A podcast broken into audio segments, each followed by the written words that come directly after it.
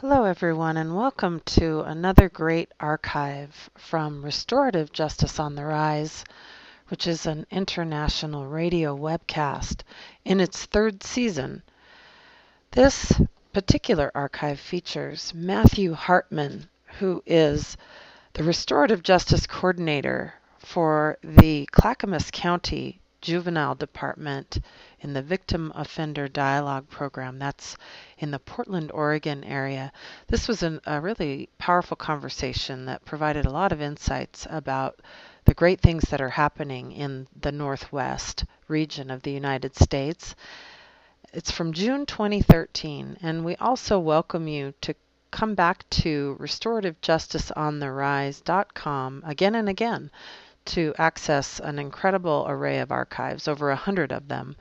Now, again, in our third season, we've been talking with wayshowers and people on the ground from all over the world, not just the United States.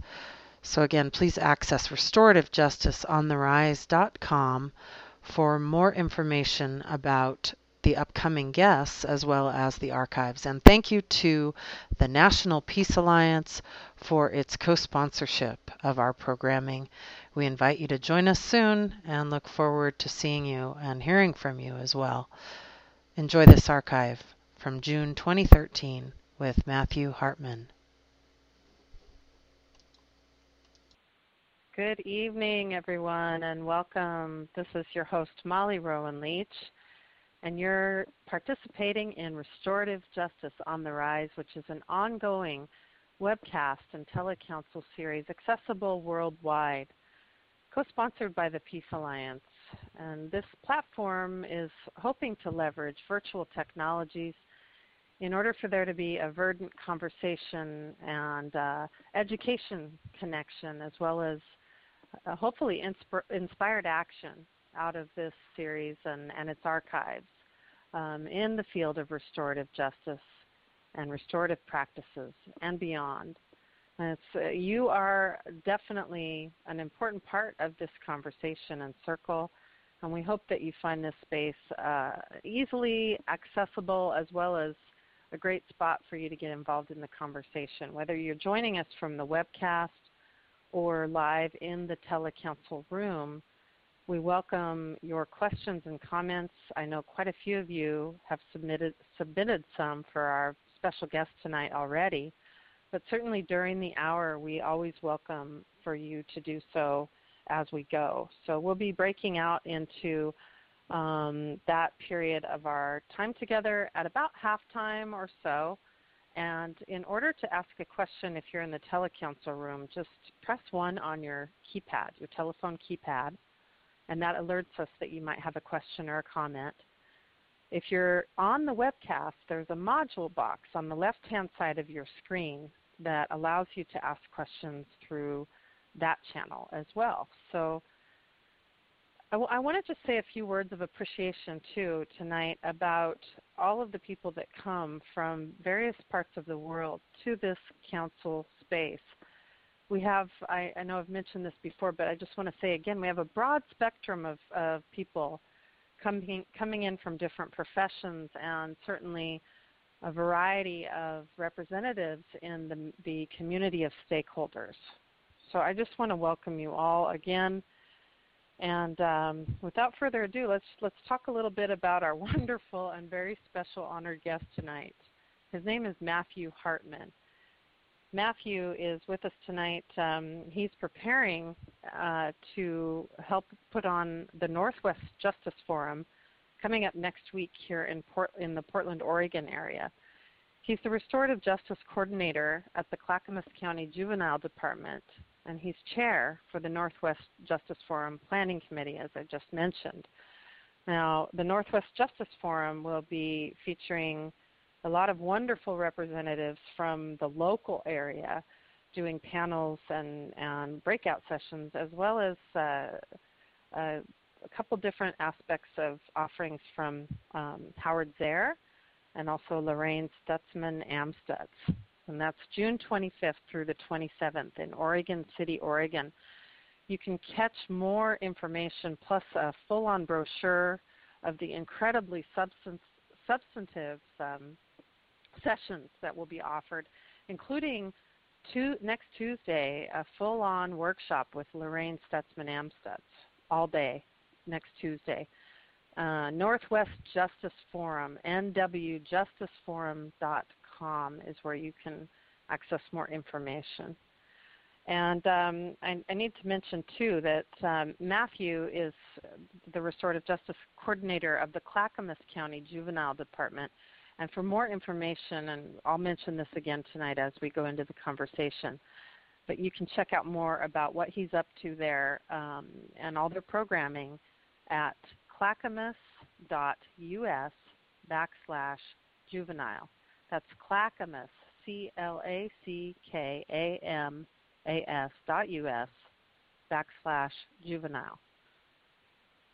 So without further ado, I'd just like to welcome you, Matthew, and wonder if you might start us out tonight, as we often do, with a little bit of background on how, how you got into the field of restorative justice and, and what brought you into it. Welcome. Sure. Thank you very much, Molly, for having me. First of all, it's an honor to be a part of the, the group that you bring together, and I just really appreciate the opportunity. Um, background um, don't want to go back too far and talk about my childhood or anything, but I will say that a large part of what brought me into this work is uh, my Mennonite background. Um, growing up Mennonite and then uh, participating in Mennonite institutions in terms of my education, um, my mom's values of justice, things like that. Um, and then, of course, Howard Zehr was a big part of that. I actually met Howard um, not as a practitioner or talking about restorative justice, but helping him to hang some radio wires, I believe, because he had heard I was a rock climber. So that was fun. So I learned a lot from him. But in terms of what really got me into restorative justice, it's it's interesting. I always talk to people, and when I'm talking about this, I explain that it kind of it keeps pulling me in somehow. Um, it wasn't my intention uh, to be a restorative justice practitioner. Uh, when I got my master's at the um, Center for Justice and Peace Building at Eastern Mennonite, it was really I focused on conflict transformation and specifically strategic peace building in terms of how to bring the different disciplines of peace building together strategically to create um, sustainable change. And so, uh, you know, recent history, I, I received my master's probably about six years ago and spent two years in Southern Oregon. Started off doing training in conflict resolution. And again, those things that just kind of pull you in, um, that just timing, the people you're surrounded with, uh, there was a person there, Fred Perloff, who was an amazing mentor to me and knows so much and is so gifted in restorative justice uh, facilitation. And so him and I got to work together and ended up uh, redeveloping what was at that time their victim offender mediation program into a program called VIA, uh, Victim Assistance Youth Accountability. Um, and so that was kind of what pulled me back into the field of restorative justice. I had learned a lot while I was in school, but that's what got me into it as a practitioner. And then this opportunity uh, here at Clackamas County Juvenile Department opened up, and I thought I'd give it a shot. It sounded interesting and kind of scary and kind of uh, exciting all at the same time, and gave it a shot, and it worked out and so I've been here for the past uh, three and a half years about. So I don't know mm-hmm. if that's mm-hmm. enough, or if you have other questions. no, that's a great start. Thank you so much. And uh, so, do you work directly with law enforcement officials then? Uh, let, us go. Let's go into some of the programs that that you've brought in uh, in your time there, a little bit more on the ground level. But tell tell us a little bit about what your daily interactions look like. Who are you interacting with and working most closely with? Yeah, that's a good question. So it it varies a lot. I I have I would say three primary roles here at the juvenile department. Um, and this has evolved over time as well. When I was first brought in, Um, it was primarily with the vision of simply developing a uh, program to provide meaningful service to victims, to crime victims of juvenile offense, um, which is called our Victim Impact Program. Um, so it was really program development and program support for all of our other programs in terms of our Victim Offender Dialogue program, um, our restorative community service, uh, our skills groups, and our Project Payback, which is a restitution payback program. So that has been from the beginning a primary role that I play is really supporting the the four actually five program coordinators, amazing program coordinators that we have, and uh, helping and working with them to as much as possible align their work with restorative justice values and principles, which, as I'm sure most of the people in the in the forum here tonight know, is is a journey. It's an ongoing journey. Um, each uh, circumstance we find ourselves in, we're we're always trying to ask ourselves, does this align? Can our response better align with restorative justice values and principles? So that's a key piece of it. Um, one thing that has evolved, though, is there's been a stronger and stronger support from leadership um, to really align everything we do uh, to the best extent possible with restorative justice values and principles. So, how are the juvenile counselors or the probation officers um, talking with the youth about the harm that was caused, about the crime? Are they speaking about the laws that were broken, or are they speaking about the people that were harmed? Um, so questions like that: How? What does it look like in the courtroom? Um, and, and our judge has been incredibly supportive and flexible as well in terms of asking questions about impact and um, making things right, and, and you know these these cornerstones of restorative justice, trying to infuse them in our paperwork in every process, every interaction that we have, both internally and externally. Um, so that's another key role that I've taken on. And then mm. the third role uh, really would be regarding kind of community outreach. Uh, one of the things that is really important to me, and I've seen this happen where there we're certainly not the first juvenile department to infuse our work with restorative justice and try and be led by restorative justice as a foundation. Um, but what I've seen happen in many places is these juvenile departments that have come so far, and then leadership changes, and a lot of that gets lost. And so the only way I can find to try and combat that that fear of mine, that anxiety that that might happen someday, is really how can we educate and raise the awareness of the community so that they're mm-hmm. calling into place uh, leadership that will encourage these values and principles and sustain mm. them. Um, so that's that's I would say the third uh, key role that I play, and that's what has gotten me involved with things like the Northwest Justice Forum and RJCO, which is the Restorative Justice Coalition of Oregon, um, which mm-hmm. we can mm-hmm. talk more about that later if you want. I'd love to talk about that more later. Yeah, that yeah. would be great. I, I actually, it's interesting that you that you were pointing in the direction that you just were mentioning around the mm-hmm. community mm. outreach and mm. and um, even you know the bit about the judge and everything.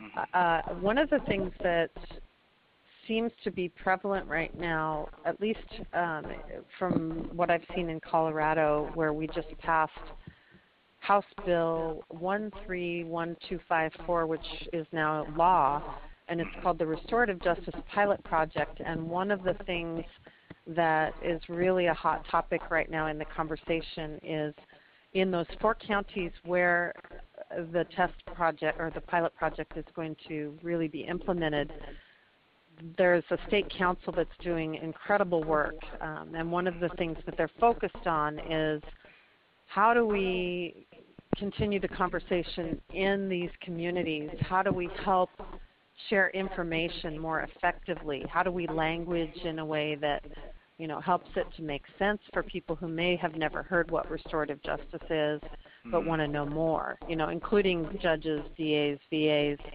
Um, you know community members who are drawn to it but really don't know where to begin.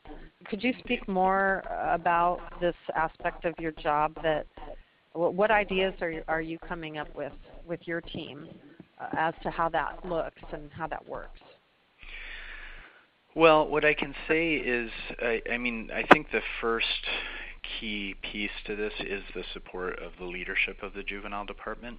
Um, Ellen Crawford, who's the director, um, and all the supervisors are very supportive of what we're trying to do here. And they're also very well respected in the community and with the different stakeholders that are involved in the criminal justice system.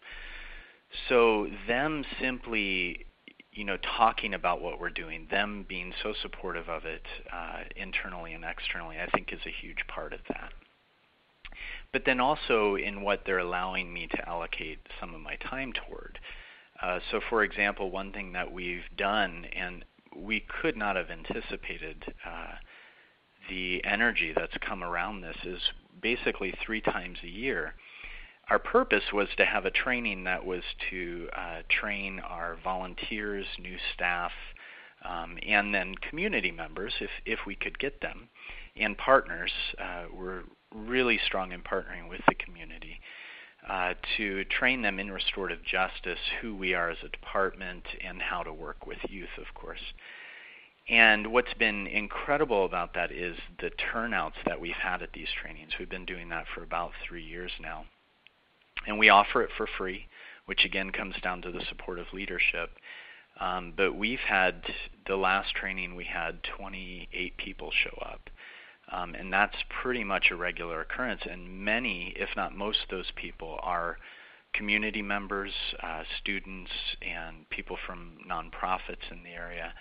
Uh, and so that's been one, I think, very effective way of spreading the energy and the momentum, you know, that that's we see happening internally out to the community as well, um, because the community is so central to for us to be restorative um, as a whole, as a department, the community has to be a part of that. And so we have to find ways both to educate, but also to build bridges with the community. Um, as a government agency, that you know, there's a lot of different perceptions out there that exist because we are part of a, a criminal justice system that, of course, we know has a history of um, a punitive approach and sometimes harmful approach. Uh, so we're trying to change that perception, trying to build those bridges uh, to try and create those partnerships and that understanding in the community. So I would say mm, that's a key mm-hmm. part of it. The area that we can grow the most in, though, in terms of that aspect, really are the other partners in terms of the stakeholders of the criminal justice system. So um, police, sheriff, uh, district attorneys, um, defense attorneys, um, the judges, you know, different, all those different people that come into play. And, and we've made some headway, and there's definitely some support there, but that we, we have a lot more work to do in that arena. Um, and ultimately, Matthew, I think that's. Go ahead. Oh, excuse me. I just no, um, no, you're bringing up a lot of great stuff here.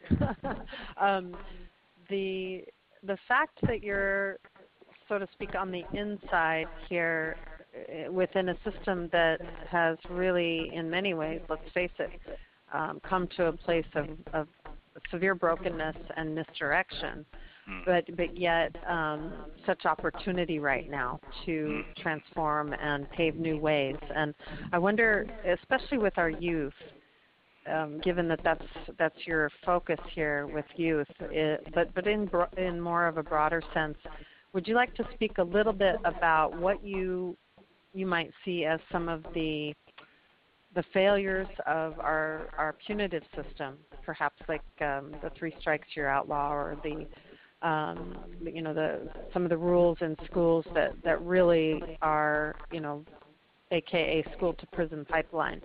What what what has come before or is still existing that restorative justice directly responds to, and how do those two how do they intersect?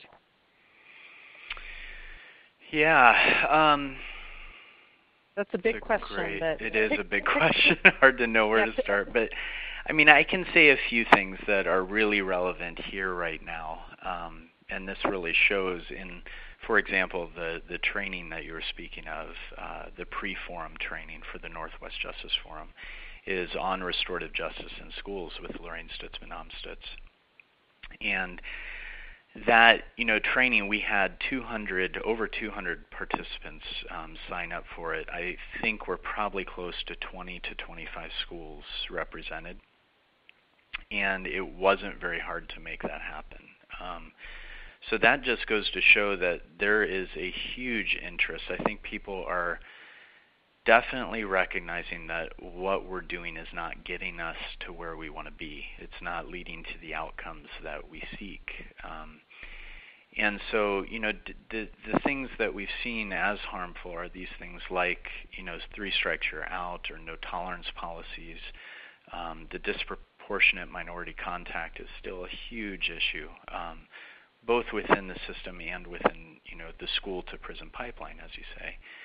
And so, restorative justice really is one way to kind of I believe can help us address that those different issues. Um, and I think schools are seeing that as well. Schools leadership, uh, the different districts in this area.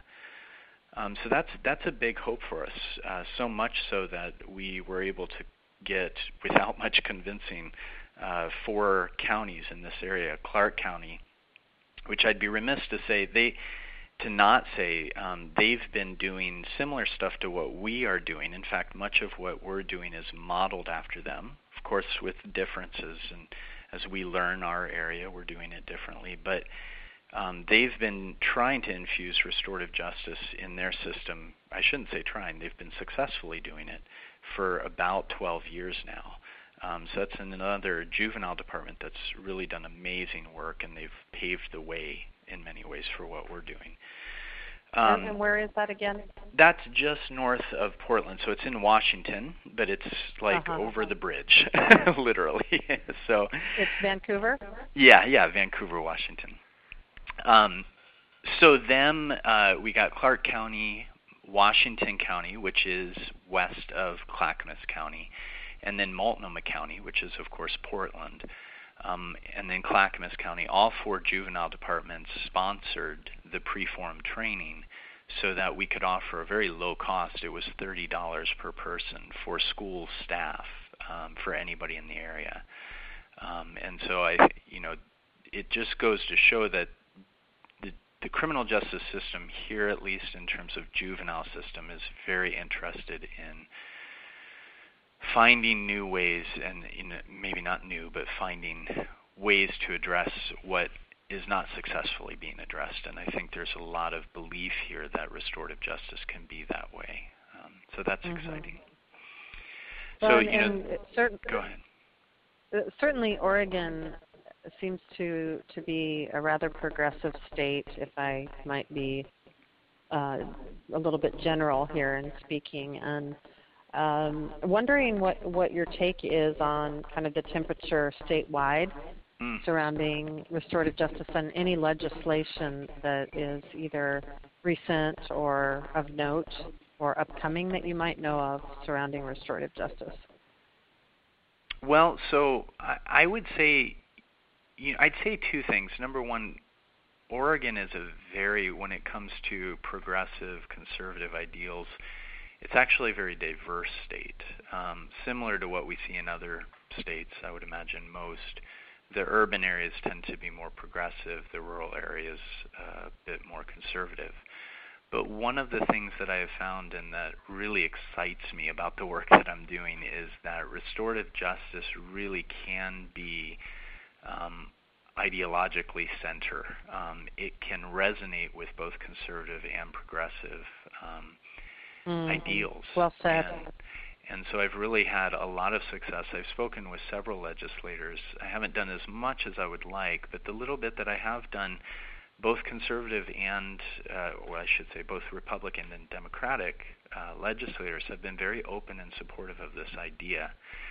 We have not, the thing that we're working on, and this is where Restorative Justice Coalition of Oregon, RJCO, comes into play, is we haven't had too much of a concerted um, and strategic effort on a statewide level. There's been a lot of local work uh, being done and, and incredibly good work by the various nonprofits and juvenile departments, um, and you know some even outside of that throughout the state and the schools as well. But we haven't really strategically come together to try and address legislative issues, things like that. Um, so that is something that RJ Co. just probably in the last year we've really been working hard to redevelop our mission um, our approach to be a very active approach. That my hope is that we'd be getting information from the local um, groups that are being active and creating change, and then taking that information and translating it into statewide uh, activism in terms of legislative issues around the criminal justice system. So that's a really exciting development that's taking place in Oregon right now, and I think my hope is in the near future that will have a dramatic impact on that question.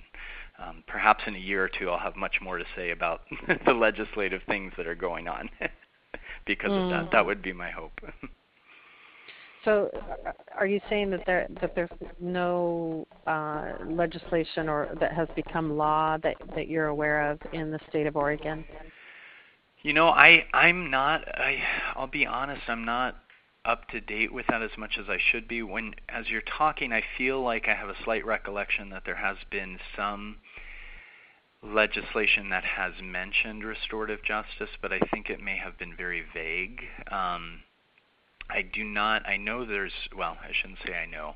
I'm not aware of any legislation that is specifically about um, providing restorative justice processes or practices. Um, but that's something we really want to address in the state, uh, the different mm-hmm. RJ practitioners across the state. So. And it, it certainly seems to be something that is well worth um, researching on a national level, state by state, state by state legislation, and compiling uh, and just a, a survey of what has occurred out there um, I certainly don't know a whole lot about uh, what's happened in each state, and I'm very interested in learning more. I know a lot about what has occurred in Colorado just by the simple fact that that's where I reside. But um, as as restorative justice is such an exponential rising movement here, it just seems like such a powerful place where we can um, combine our, our focus and energies together on state and national levels. Indeed. I, w- I wanted to go back for just a minute and ask Does the Oregon Coalition have a website or anything virtually that people could reference to? It sounds like a great great group. It doesn't. And a lot of times. Uh, yeah. It doesn't yet. Not We're, yet, right? No, we that's okay. one of our we just had a strategic planning session, um, which was our first one uh, with the new mission that we have and that was probably about a month or two ago. And so one of the tasks that are one of our goals for this coming fiscal year is to have a website. Um, yeah, so that's that's our hope is to have one soon. Wonderful. Well, I just want to take a, a quick pause here, and if you're just joining us, we're talking with Matthew Hartman, who is with the Clackamas County uh, juvenile department. He's the restorative justice coordinator there, and he's also helping to put on the Northwest Justice Forum, which is uh, in Oregon City, Oregon, this upcoming week, next week, which features uh, an opportunity to take an all day training workshop with Lorraine Stutzman Amstutz, and then uh, a beautiful dinner on Wednesday evening with Howard Zehr and friends and then an all day Thursday conference and some, as I mentioned earlier, very substantive uh, breakout sessions. And I think we'll talk a little bit more about that, uh, some of the focal points that you're going to bring in, and, and local people and programs that you might want to talk a, uh, a little bit about. Um, now, Matthew, could you tell us where we can access more information about the program that you work with, please? Um, in Online. terms of the Clackamas County Juvenile Department or the Northwest yeah, just, Justice just, Forum? Well, both of them. Just okay. go ahead and reference those again, please. Yeah, sure. So the Clackamas County Juvenile Department, um, the website is clackamas dot oh dear or is that right? No. Actually, I'm not sure I know it offhand. I should have had that pulled up. Um, I, I, do know if you Google Clackamas County Juvenile Department, it is the first thing that comes up, if that helps. And then the Northwest Justice Forum is just nwjusticeforum.com. And and I should say, Molly, just so I don't get you in trouble uh, with the participants of this discussion, uh, the registration did close today at five. So I don't want anybody to get their hopes up that they can register at this point because unfortunately that did close. So. Um, but uh-huh. we do it every year. so if you didn't get in this year, please plan on joining us next year for sure. Great. And just a few more words about uh, restorative justice on the rise.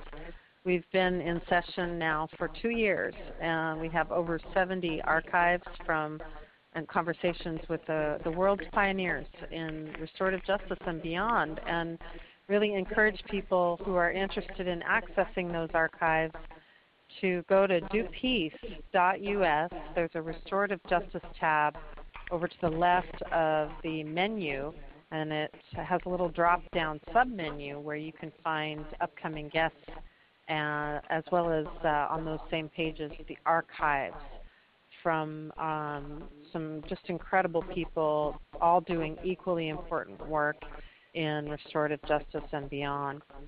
And we hope you'll access those archives, share them, talk about restorative justice on the rise as a great place to come for conversation, education, and dialogue. And um, we're also going to be, for the first time, going all the way through this summer with this series as a uh, focal track of the Summer of Peace. So please join us.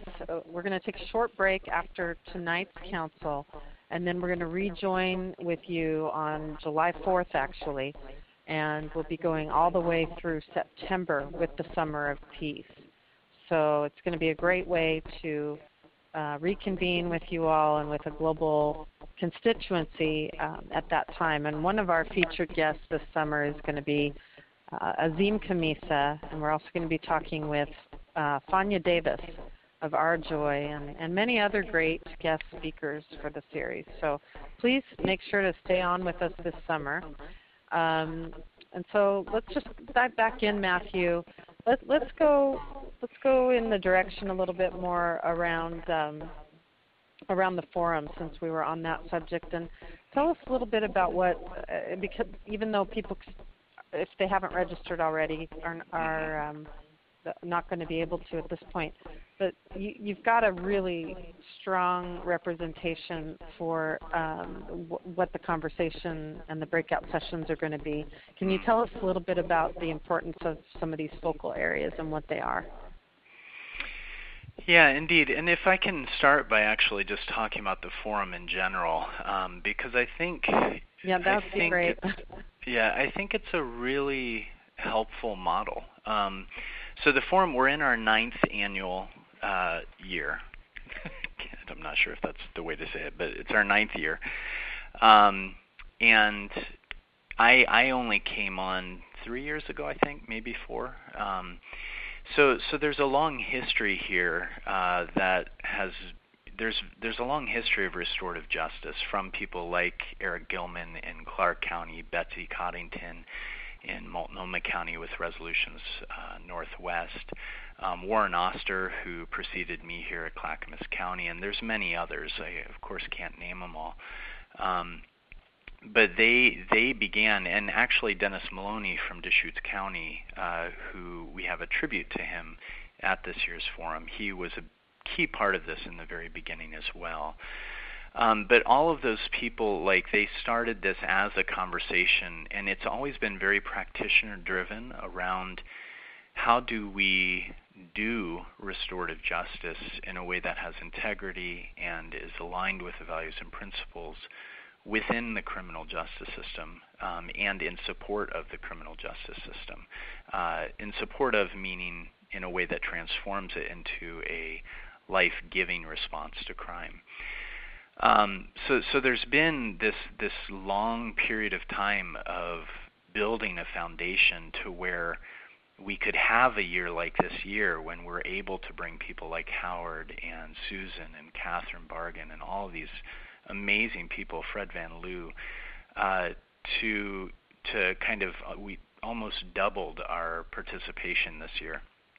Um, and I just I think it's a really good model because it's the focus is on practical application um, along with uh, how do we do it with integrity um, and and it's also a very local focus even though we are bringing more and more people from afar like Howard and Lorraine um, but the key thing is that it's it's accessible because it's a regional conference. It's possible for people from across Washington and Oregon and Idaho to get there. Um, and so it's it's one of those models. I guess the reason I say that is I'd really one of the visions I have for this field in the U.S. in particular is to find ways to bring practitioners and people who want to learn more about restorative justice together that is accessible by um, practitioners, by school teachers, by principals, um, by probation officers. And I think this model is really proving to work very well at doing that. Um, so, so I love kind of the the way that the intention in which this forum was set up in the beginning, um, and it's just continued to grow from the beginning. So that's really exciting to see. So, in terms of um, our approach this year, so ultimately what it came down to is we found out that Howard was willing, graciously willing, um, to be a part of this forum and our keynote, uh, and then Lorraine came on as well.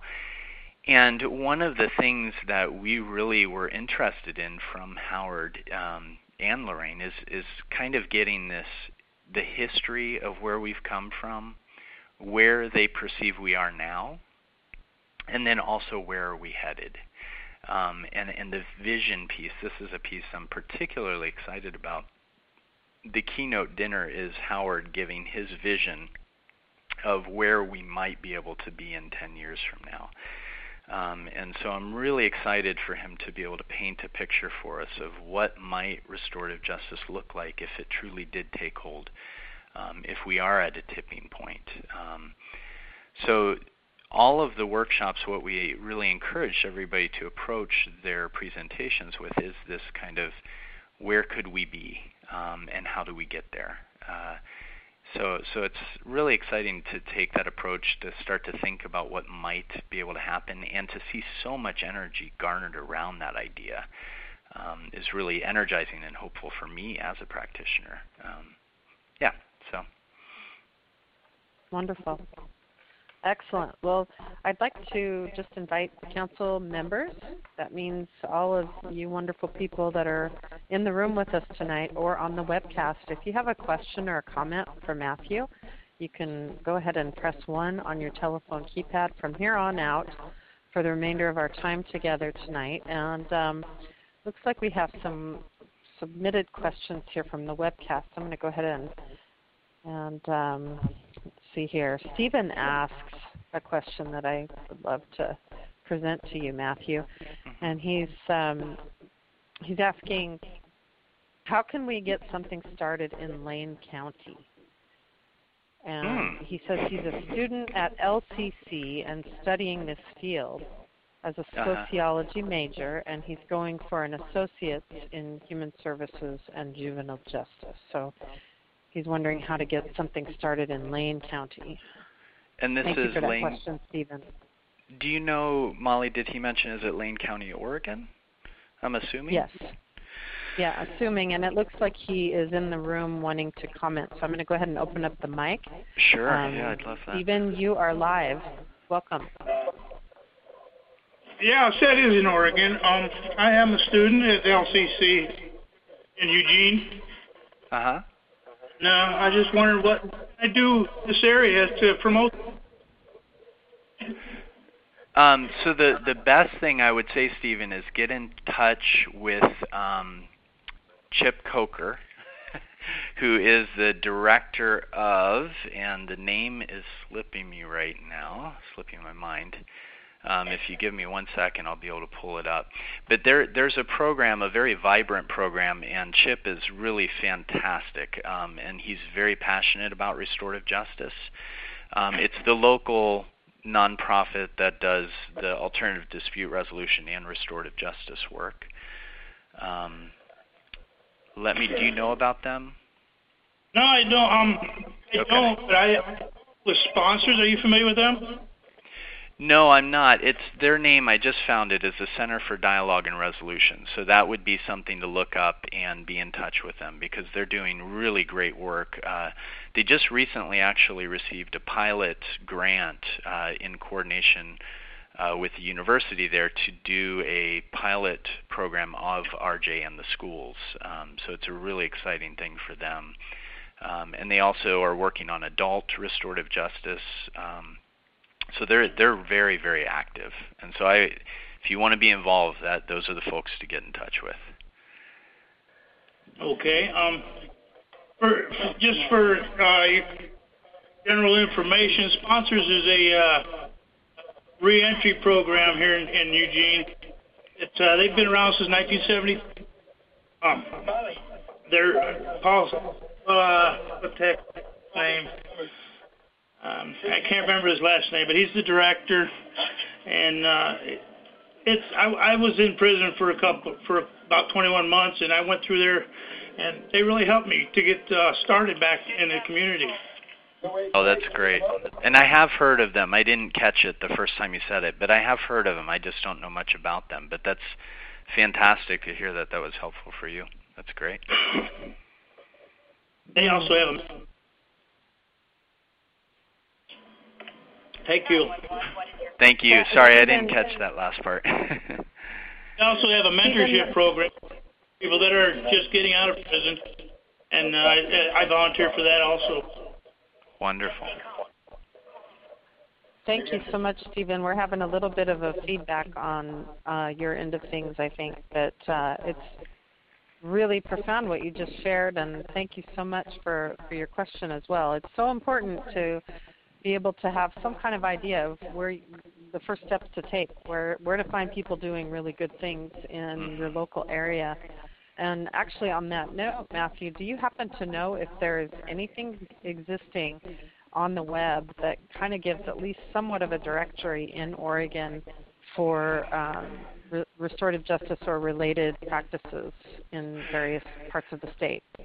You know, again, the best thing is on our website, uh, the Northwest Justice Forum, so nwjusticeforum.com. Um, there is a there's several places that can link you a little bit um, with what's going on. Unfortunately, we've really limited to that to the people involved with the planning committee in terms of where they're from. Um, our hope, one of the hopes, or one of the discussions, I should say, is to move. There, sorry, there's a page called RJ Near You, and if you click on that, it does list a lot of different counties throughout Washington and Oregon that are doing restorative justice and what they're doing. Um, one of our hopes is really to expand that um, because it doesn't come close to everything. Um, and possibly once uh, RJ Co has its website, that this would be a role that RJ Co might provide. Um, and of course, our hope, you know, Northwest Justice Forum is a regional conference, so it includes Washington and Oregon, and Idaho is in discussion with us now as to possibly becoming a part of that. Um, our hope would be that in each state that we're able to develop something like RJCO for each state as well so that all Mhm. three states can feed information into Northwest Justice Forum in terms of what we're Mhm. doing. Um, but I will say there there is also a link under the sponsors of 2013 forum. Uh, the list of the sponsors, uh, is, one of them is the Center for Dialogue and Resolution, which is the one in Lane County, and it does have a link to their website, along with all of our different departments that are involved in the planning committee. So, Right. yeah. This is such an important part of, of the conversation right now too. So thank you for taking time to to give us some ideas here.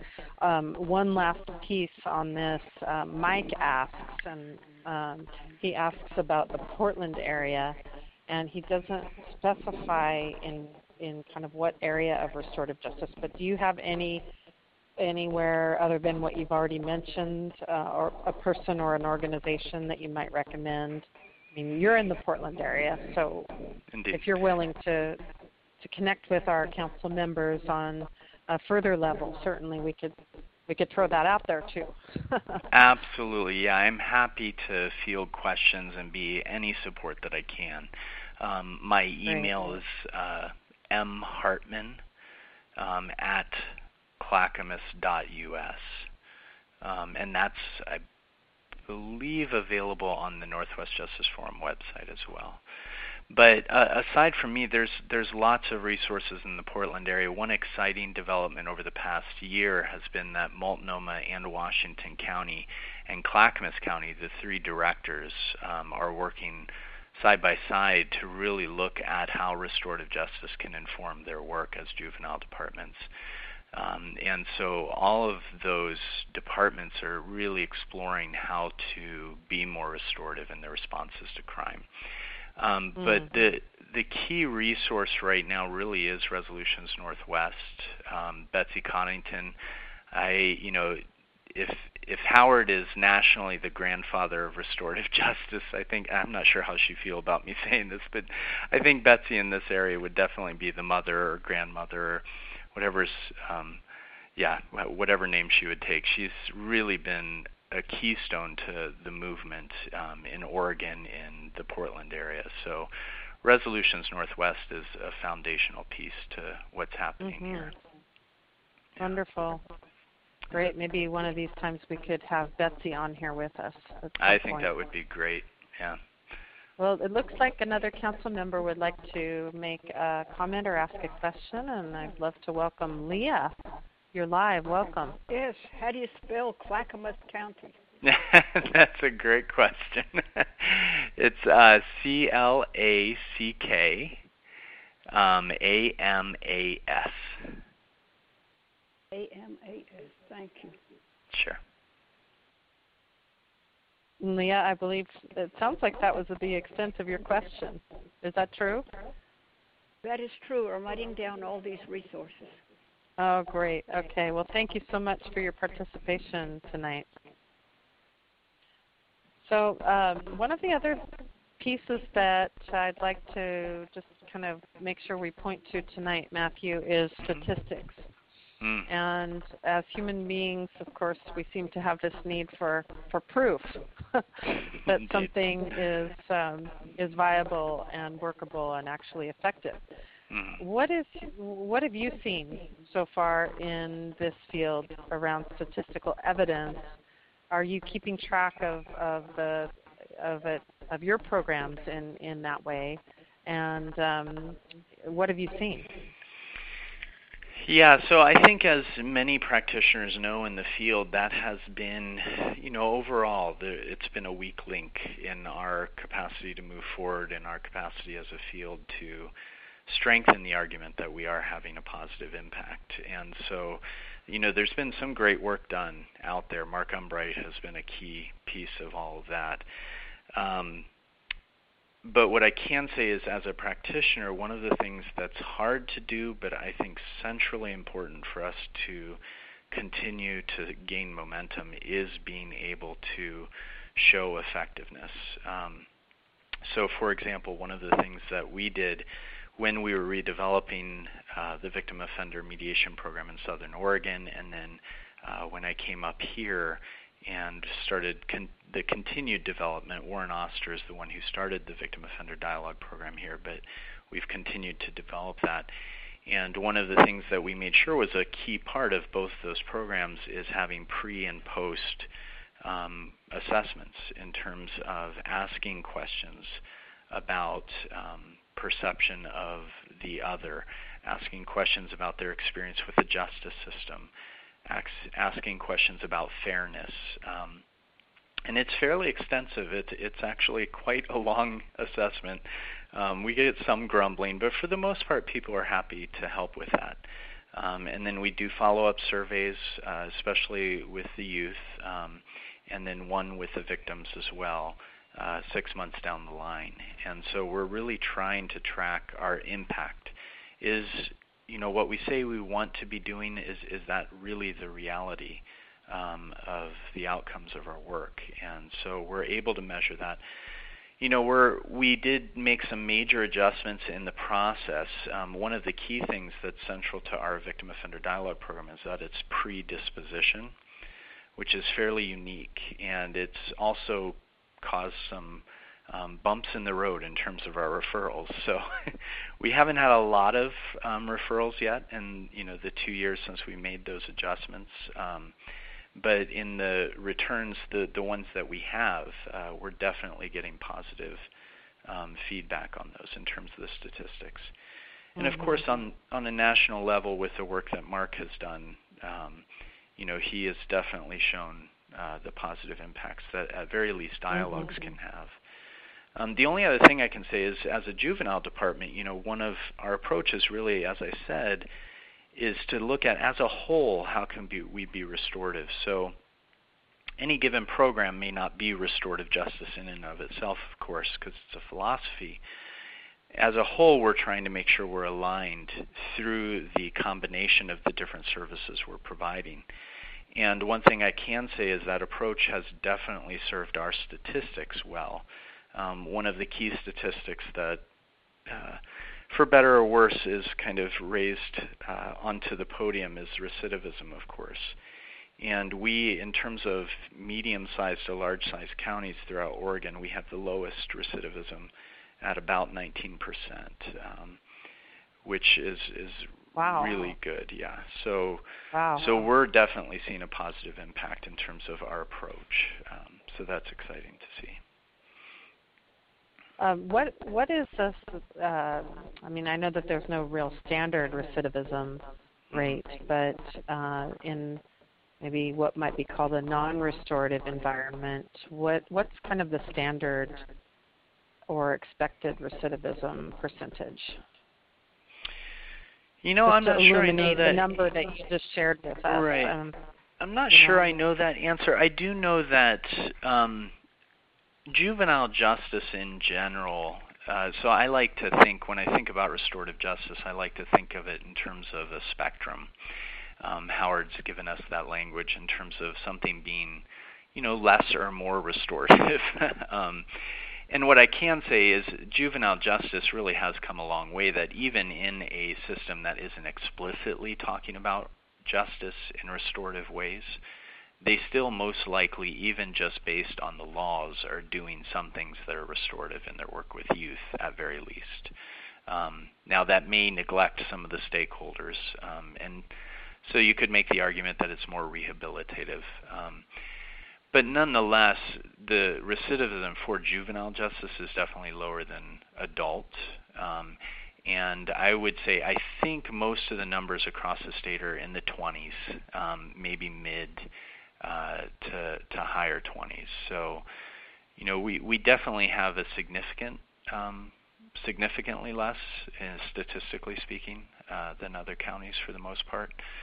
Um, but I, I don't know specifically the numbers. Mm-hmm. I shouldn't really mm-hmm. probably quote that. Thank you. Uh, one of the other pieces of, of, statistical evidence that has been on the table in Colorado mm. uh, com- kind of coming out of the Restorative Justice Symposium in Colorado Springs, one of the breakout sessions was discussing statistics in particular. And what came up in the room that really was a, a hot topic was cost projection savings.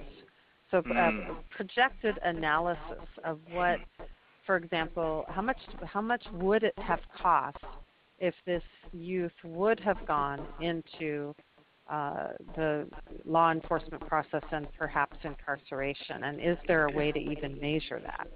Do you have any thoughts or comments on, on that piece? Because that seems to have quite a bit of weight to it if we mm-hmm. could figure out a way to measure it. And yeah. I know it couldn't be an exact science, but it mm-hmm. certainly is something that, that could, could really provide some useful um, estimates at least.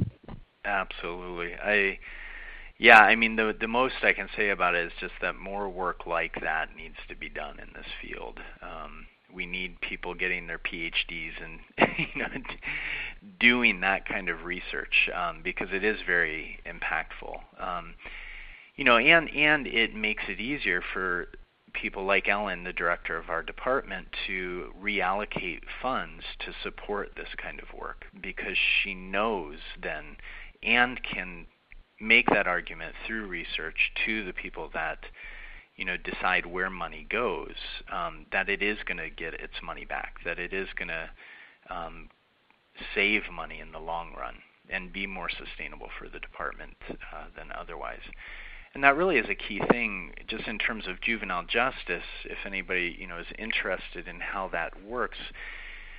You know a lot of people talk about well where do you get the money for this stuff? And um, there's no doubt as a larger county we may have more funds than many other counties, but what I will say is ultimately it came down to where are we spending our money.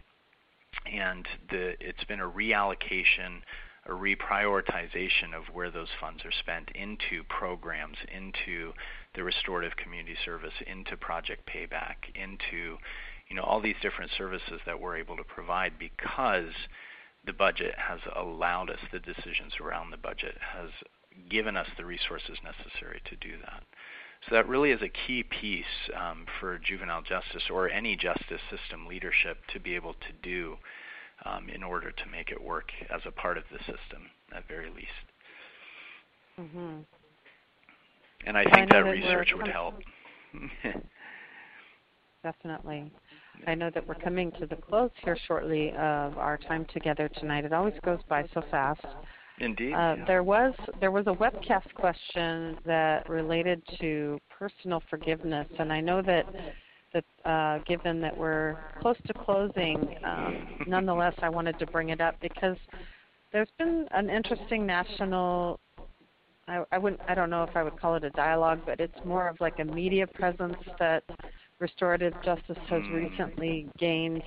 Um, you know, maybe part of it interconnected with that uh, article about the Sujatha Baliga case, hmm. um, where she went in and really helped uh, the Gro- Kate Grosmaire's family to um, be in process with the family and the offender who murdered their daughter. Mm-hmm. And the title of that article, I believe, was um, "Is Forgiveness Possible?" Mm. And I just wondered if you might comment or and or kind of dispel the myth uh, that forgiveness and restorative justice are have an equal sign between them, as in, you know, they're not they're not a synonym. It's not not something that is expected of someone. Um, they don't have to forgive, but um, I want to hear from you about that. Well, I mean, I, I would just echo what you said. I, essentially, that forgiveness has to be, and I think Sujatha would echo this as well. It has to be a personal journey and a personal decision. And as much as you know, many of us in this field we value forgiveness. Um, it, the minute you bring that into our work, it becomes an expectation that can be thrust upon a crime victim, um, survivor. Uh, and that's just really dangerous territory. Um, right. One thing I know that we have really grown a lot over the last several years, and we need to continue to grow, is building bridges in terms of our focus on crime victims, in terms of it being mm-hmm. crime victim centered, in terms of building bridges with victim mm-hmm. advocates. And that mm-hmm. that kind of language was a key piece of maybe forming some broken relationship and some mm-hmm. misperceptions about what restorative justice is. So so yeah, I would just I'm really so glad echo. you brought that up. Yeah. I'm I'm really glad you brought the victim advocate piece up too because hmm. in just again thinking back to the Colorado legislation just passed, hmm you know, the importance of, of honoring the you know the the the need for safety and for assurance that mm. there's not a forced process that Absolutely. is actually a possibility certainly that forgiveness can come or or even just that healing some healing inkling of healing might happen but that it's not uh, a prerequisite right. of the process it's not an expectation you know yep. uh, we do have another council member wanting to ask a question or make a comment so i'm going to go ahead and open up the lines here and welcome to you brian you're live Yeah, I'm from San Diego, and I just wanted to talk about the cost savings uh, aspect of restorative justice as well as other uh, proven programs. I'm a big fan of the Washington Institute of Public Policy Studies, mm. all their all their rigorous business evaluation and return on investments for the various proven programs that they've been instituting over the past 10 to 20 years.